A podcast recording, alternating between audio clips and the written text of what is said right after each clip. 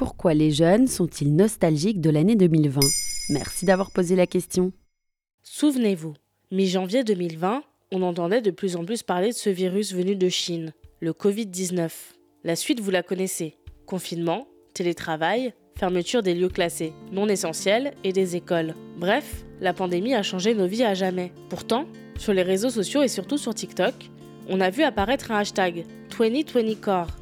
2020 pour l'année 2020 et core comme suffixe pour former en anglais le nom d'une tendance. On découvre des vidéos de jeunes de 15 à 25 ans nostalgiques de l'année 2020.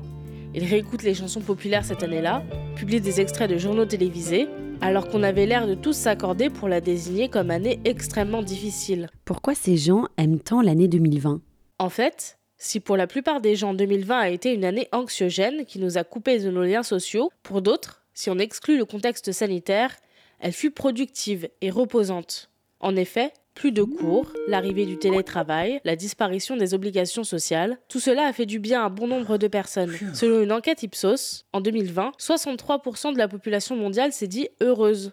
C'est seulement un point de moins qu'en 2019. Par ailleurs, cette année aux airs de fin du monde a été synonyme d'introspection pour beaucoup. Dans une étude Statista, réalisée pendant le premier confinement, on apprend que 70% des sondés ont pris la décision de prendre plus de temps pour eux après la pandémie. Également, loin des sorties et des soirées, nous avons renoué avec des activités plus simples, comme le bricolage ou la cuisine, nous permettant de réapprivoiser notre créativité. Comment manifeste-t-il cette nostalgie? Sur TikTok, et d'après le magazine ADN, tout se fait à base de vidéos type routine du matin, mais version 2020, où ces nostalgiques se mettent en scène et rejouent leurs habitudes du confinement. On voit également d'autres types de vidéos, très créatives, où ils imaginent le futur et se mettent dans la peau d'adolescents nés après la pandémie, qui diraient Je n'ai pas vécu 2020, mais ça avait l'air fou. Pourquoi la génération Z est-elle plus nostalgique que d'autres? D'après une étude Spotify, près de 7 jeunes sur 10 écoutent de la musique ou consomment des médias dans notre temps, car cela leur rappelle une époque où tout était plus simple. Ainsi, le 2020 Core, c'est aussi une preuve de ce qu'on appelle la faustalgie. Dans ce cas, l'idéalisation d'une période malgré ses problèmes sous-jacents, mais qui peut aussi être la nostalgie d'une période que l'on n'a pas connue. Cet engouement pour la nostalgie a intéressé des chercheurs de l'Université de Pékin dans une étude publiée dans le Journal of Neuroscience début 2022. D'après leurs résultats, la nostalgie nous permet de mieux vivre les maux du quotidien et de soulager certaines douleurs psychiques. C'est un échappatoire.